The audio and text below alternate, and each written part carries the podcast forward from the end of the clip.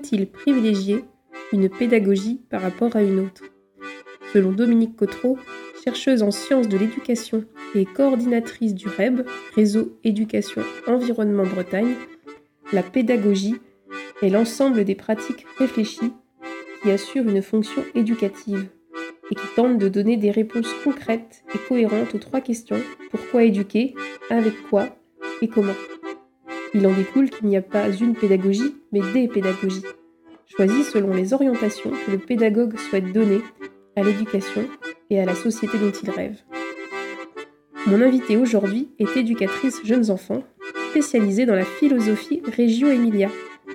Celle-ci fait écho à bien d'autres pédagogies. Elle a à cœur d'apporter de la transversalité dans les apprentissages et de donner les moyens d'expérimenter la démocratie, même à de tout jeunes enfants. Je vous laisse découvrir Marie, passionnante et passionnée par l'approche Reggio Emilia. Maman se met au vert, le podcast de Devenir intuitive par Céline Lebriand. Mon invitée aujourd'hui est éducatrice jeunes enfants et spécialisée dans l'approche Reggio Emilia. Et elle fait plaisir, euh, me fait le plaisir d'être avec moi aujourd'hui. Bonjour Marie. Bonjour Céline. Merci beaucoup d'avoir accepté euh, cet entretien. Avec plaisir. Donc, est-ce que tu peux nous expliquer pour commencer comment tu es venue euh, Comment tu as découvert cette approche Reggio Emilia Qu'est-ce que c'est? Alors j'ai eu la chance de, découvrir le, monde de la petite enfance en travaillant en Suède, à, Stockholm. Et euh, dans le cadre d'un de, mes contrats donc dans une crèche suédoise, euh, j'ai été initiée à cette, euh, première, au premier pas en fait de cette approche. Alors en Suède, on parle davantage d'une philosophie Reggio Emilia. Et donc, on a été, il y a eu ce, centre de formation, Reggio Emilia, le Reggio Emilia Institutet à, Stockholm. Et euh, j'ai été un petit peu formée à, cette approche euh, pour pouvoir organiser notre espace de vie à la crèche, principalement. Donc, on a été faire visiter des, crèches qui étaient déjà, qui étaient déjà embarquées dans cette dans cette approche-là, en fait. Et ensuite, euh, je, me suis retrouvée totalement, personnellement. Et là, je continue à, me documenter, à suivre des, petites formations, des petites conférences en digital euh, données par le, le Reggio Emilia Institutet à Stockholm. Ouais. Donc, quels sont les, principes à, connaître de cette pédagogie? Alors, les grands principes, c'est que l'enfant arrive au monde avec une multitude de compétences. Déjà, il est doué de compétences. Euh, et nous, les adultes, les éducateurs, les tuteurs, on est là pour aider l'enfant à les découvrir et à les développer euh, tout le long de son, de son parcours, euh, de ses premières années, les premières années de vie, et puis ensuite à l'école. On va en reparler, ça c'est une autre, qui est un autre problème parce que l'école a souvent du mal à suivre, à suivre ceci, mais c'est l'idée que l'enfant a son langage. Alors c'est Loris Malaguzzi qui a pu lancer cette idée-là. Loris Malaguzzi, c'est un, c'est un pédagogue de la ville de Reggio d'Emilie, en Italie, euh, qui après, au sorti de la guerre, euh, de la Seconde Guerre mondiale, en fait, euh, la, la, municipalité de, de, Reggio d'Emilie lui a demandé en fait de mettre en place des centres d'accueil pour les enfants. Donc c'est des, c'est des, des, crèches, il y a tout un réseau de crèches municipales qui s'est créé. Et lui, il était animateur animateur euh, socioculturel en fait, un instituteur, il, a, avait plusieurs casquettes et du coup il avait l'idée bah, que l'enfant euh, est un citoyen du monde. Voilà, il fallait prendre soin. Surtout en sortie de guerre, il avait besoin de prendre soin de ses enfants, prendre soin de, des gens, de la, de, la cité. Et donc l'enfant est citoyen du monde, euh, citoyen de la ville, euh, et, il a tout un tas de compétences qu'il faut juste euh, aider à, développer. Et donc il a lancé ce principe de sans langage de l'enfant qu'il a. Et, et c'est vrai que la question de l'école après est un peu plus problématique parce que quand il rentre à l'école après il en perd 99 langage. Parce qu'il doit s'adapter à l'école. Et c'est non pas l'école qui s'adapte à l'enfant. Voilà. Donc ces 100 langages, c'est des langages euh, autant, euh, autant de langage oral que euh, artistique, que moteur, que visuel, musical.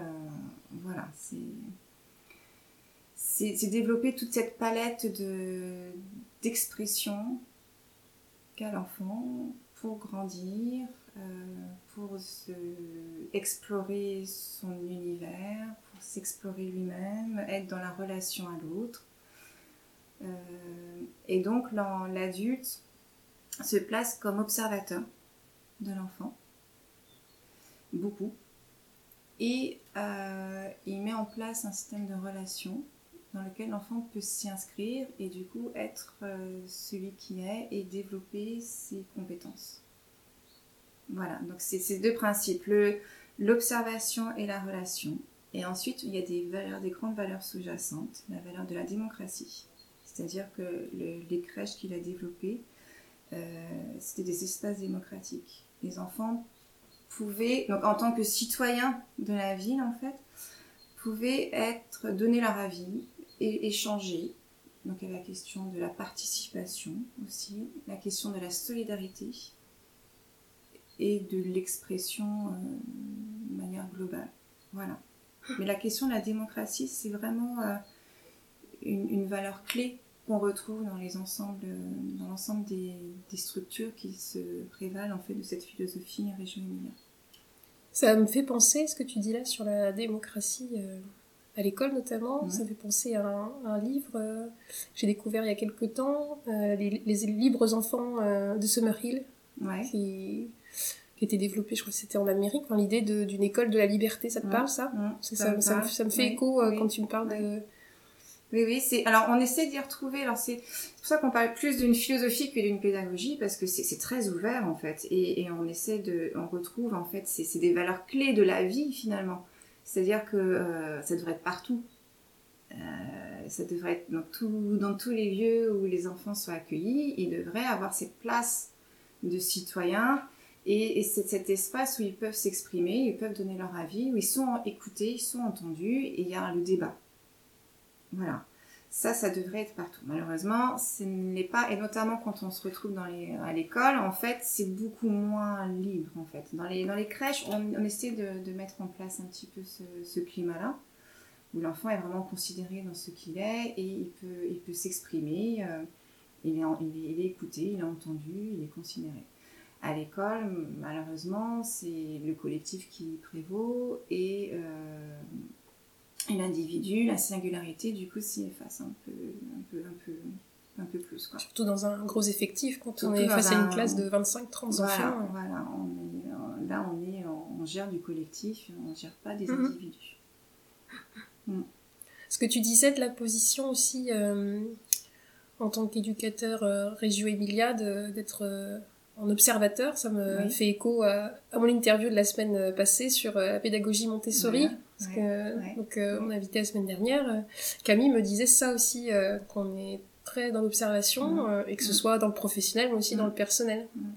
Et, tu as déjà fait des rapprochements avec la ah, pédagogie comme Montessori? Complètement, c'est pour ça. C'est, c'est, c'est on est sur la pédagogie Montessori, il y a la question de la, de la libre, la motricité libre, de la libre exploration éducative. Tout ça, ça se regroupe parce que c'est, ça permet, pour pouvoir mettre en place ces, idées-là de liberté pour l'enfant, de liberté de mouvement, liberté d'expression, il faut l'observer en amont.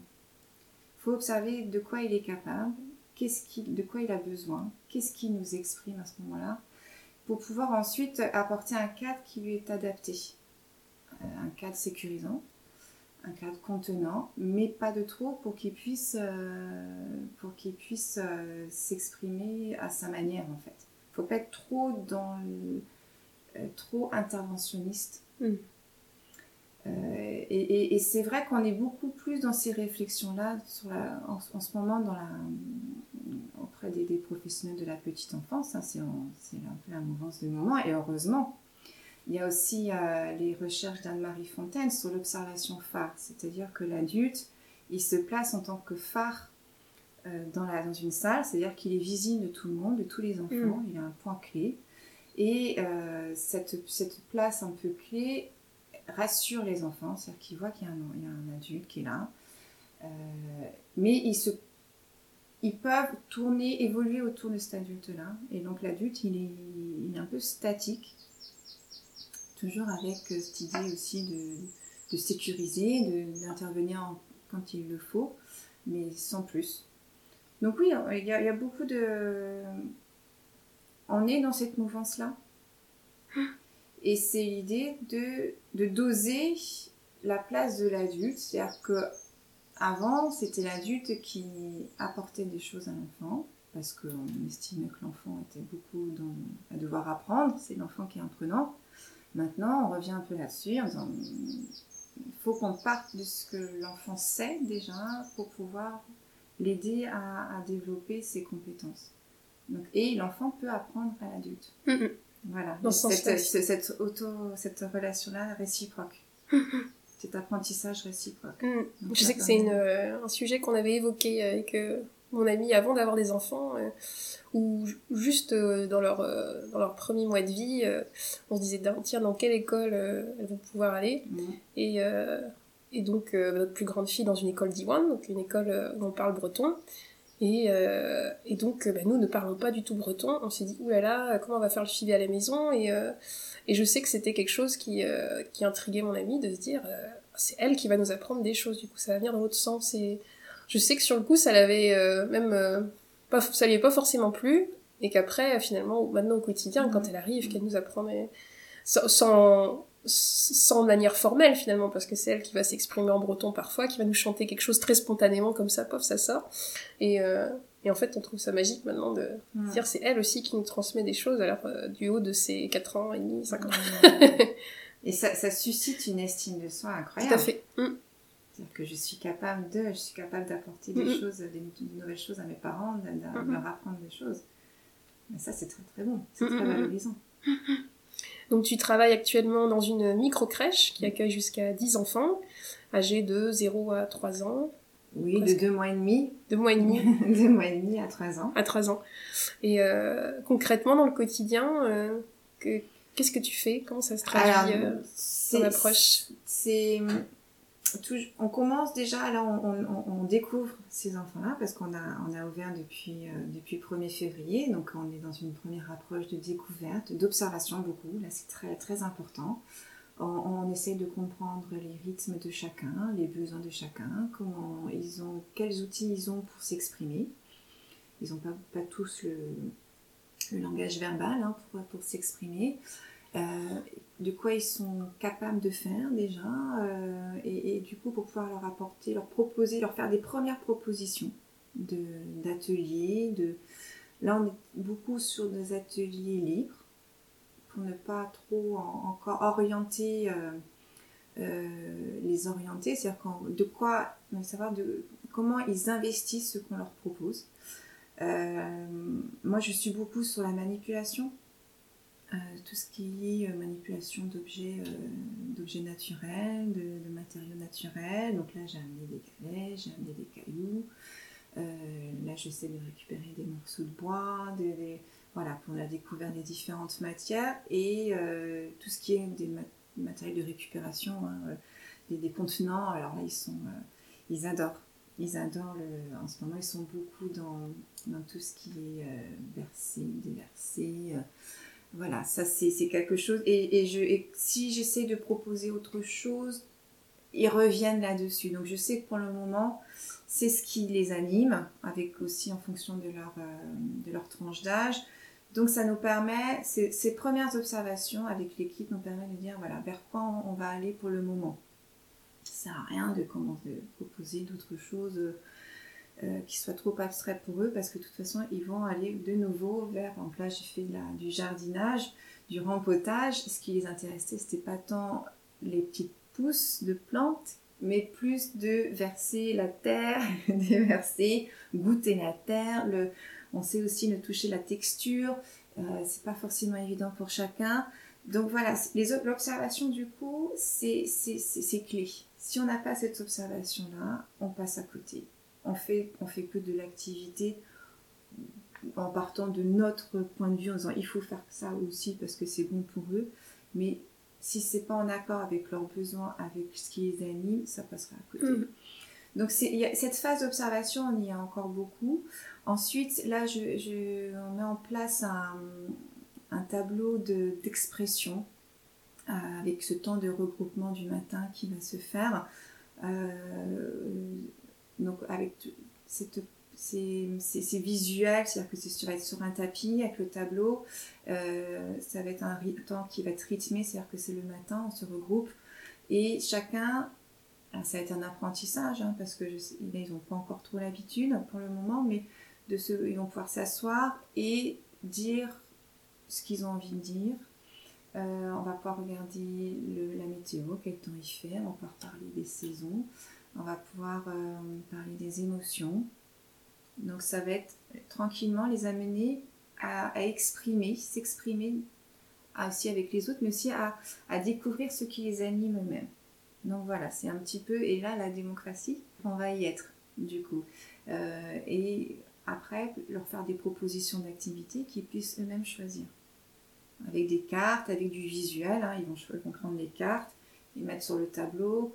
Donc voilà, ça c'est quelque chose, ça va être un outil qu'on est en train d'installer en ce moment. Aussi, découvrir l'extérieur. Découvrir l'extérieur de la crèche, ce qui... Donc là, il y a beaucoup de sorties sur, euh, le, quartier. Euh, puis là, le, tranquillement, l'extérieur de la crèche est en train d'être aménagé. Là, vendredi, on va avoir la, la terrasse qui va être mise en place. Il y a des arbres autour, il y a des oiseaux qui viennent, il y a des, des fleurs qui commencent à apparaître. Donc c'est l'observation euh, de ce qui nous entoure. Et après, les amener peut-être à s'exprimer euh, par le dessin, par la peinture, peut-être sur ce qui reproduire ce qu'ils voient. On a la chance d'avoir des grandes baies vitrées euh, qui donnent en plein sud, donc le, le soleil illumine euh, les baies vitrées l'après-midi. Euh, c'est euh, travailler avec des jeux d'ombre, des jeux de, des jeux de lumière, mettre des choses dessus. des- là j'ai mis déjà des, des, des pochettes, des- du papier de couleur, donc ça fait des reflets sur le sol. Donc voilà, c'est éveillé à, l'extérieur, à l'exploration. On est l'exploration aussi de, de- du dehors, de la nature, et aussi l'exploration de, de ce qui nous de ce qui du quotidien en fait, de ce qui des jeux qui sont sur- déjà sur place, de, des cubes, des... il n'y a pas besoin d'avoir des jeux très sophistiqués en fait. On se rend compte que Hmm. tout est matière à explorer. Oui. Donc, ce que je comprends, c'est qu'il y a à la fois euh, un regard sur l'enfant qui aussi, bah, du coup, s'écoute d'autant mieux lui-même. Mais a une écoute vers l'extérieur, Mm. des autres et de son Mm. environnement, et notamment naturel. C'est ça. Il y a un lien euh, fort avec la nature Il y a un aussi. lien fort avec la nature. Moi, j'aime bien parler de l'écologie de l'enfant. L'écologie, ça, ça comprend à la fois son environnement naturel, que social et familial. Et dans la pédagogie Régio Emilia, c'est vraiment aussi cette prise en compte-là, euh, sachant que l'enfant est citoyen de la cité, et c'est aussi rendre compte à la cité ce que peut produire l'enfant, ce- c'est c'est cet échange en fait entre l'intérieur, donc la crèche ou l'école, et l'extérieur, la cité, la famille, la culture, euh, l'environnement naturel. Euh, et c'est aussi documenter, la, notion de documentation est très importante, donc c'est rendre compte de, par les, dessins que peut faire l'enfant, par les photos, par des vidéos. J'aime beaucoup faire des vidéos, rendre compte aussi aux parents de ce que produisent euh, leurs enfants, mais que ce soit en termes d'activité, mais en termes de son, en termes de, de ce qu'ils peuvent dire, ce qu'ils peuvent, quand ils sautent, ils arrivent à faire quelque chose. Voilà, c'est être dans cet échange-là. Donc c'est vraiment ce- cette, euh, cette, cette relation entre l'extérieur et l'intérieur qui, qui est importante et, cette, et la prise en compte de l'écologie de l'enfant. Et tu connais d'autres professionnels qui font comme toi? Tu es en réseau avec euh, d'autres? Non, je ne suis. Non, non, c'est assez, euh, assez restreint encore euh, en France. euh, il y, a des, y a des crèches qui se. des micro-crèches, une micro-crèche, je sais, à, à, Bordeaux qui se. qui se déclare un peu région émilien, mais je trouve que c'est. Il y a un peu une méconnaissance en fait de, de ce qu'est cette pédagogie, voire même philosophie. Mais en France, on parle beaucoup de pédagogie. Euh, c'est plus un, un faire-valoir qu'une réelle implication, qu'une réelle. Euh, qu'une. Euh, c'est un peu marketing, j'ai envie de dire. Malheureusement, c'est on, pique un petit peu comme on fait du Montessori, on fait un peu du Régio. Hmm. Voilà, et c'est un peu, bah, du coup, l'occasion de monter les tarifs euh, d'inscription. Euh, et il y, a du, du beau design à l'intérieur parce que c'est vrai que les, intérieurs, on aime beaucoup travailler avec du bois, de matière naturelle. Donc, euh, si on peut avoir du bois, des, des, matières nobles dans la, dans la structure, c'est super mais il y a pas c'est pas tout quoi. C'est il faut pas que ça soit que faut que ça faut que la faut que la manière de penser de considérer l'enfant de son travail suive derrière. Faut que le fond faut qu'il y ait du fond. Pas que la forme. Voilà voilà. Et, je trouve qu'on est un peu plus là-dessus. Et, et, quand je me documente aussi hein, il y a pas bon, il y a pas beaucoup. On n'en parle pas beaucoup il n'y a pas beaucoup de livres. Et quand euh, par exemple, là, il y a des, un livre sur les différentes pédagogies alternatives, et quand il parle de région Emilia, c'est qu'une certaine. Qu'une, il récupère qu'une. Euh, c'est pas exhaustif, en fait. Une hein. facette. Euh, qu'une facette, et c'est pas, c'est pas représentatif, mhm. réellement. Donc, ça, il y aurait besoin vraiment d'être développé, d'être.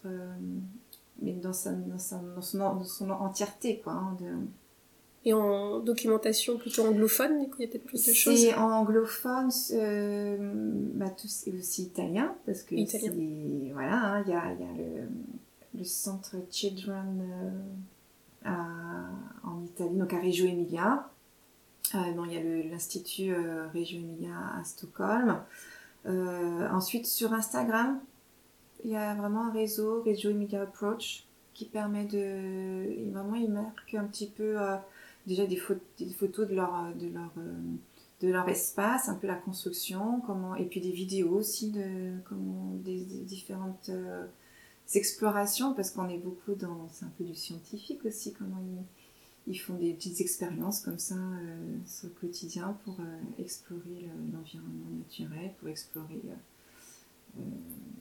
voilà, donc c'est plutôt intéressant. Là, il y a ce livre-là que j'ai pu. Donc, La pédagogie Reggio Emilia, Cité d'or de Loris Malaludi, d'Émilie Dubois. C'est son. C'est l'issue d'un mémoire d'études, en fait. Voilà, mais c'est le seul que j'ai pu trouver. Et puis, il y a aussi cette revue Enfants d'Europe. Donc, ça y est encore en version numérique sur Internet. Euh, Enfant d'Europe, c'est une, revue, c'est la revue C'est la Enfant d'Europe, ouais, mais elle, n'existe plus en fait. Maintenant, c'est que c'est en archive.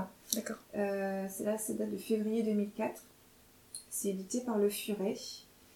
Et donc là, elle est assez exhaustive parce que il y a plusieurs articles avec des, des personnes euh, qui ont, il y a une interview de Loris Malabuzzi et puis il y a différents pédagogues qui ont pu travailler avec lui, qui est très intéressante.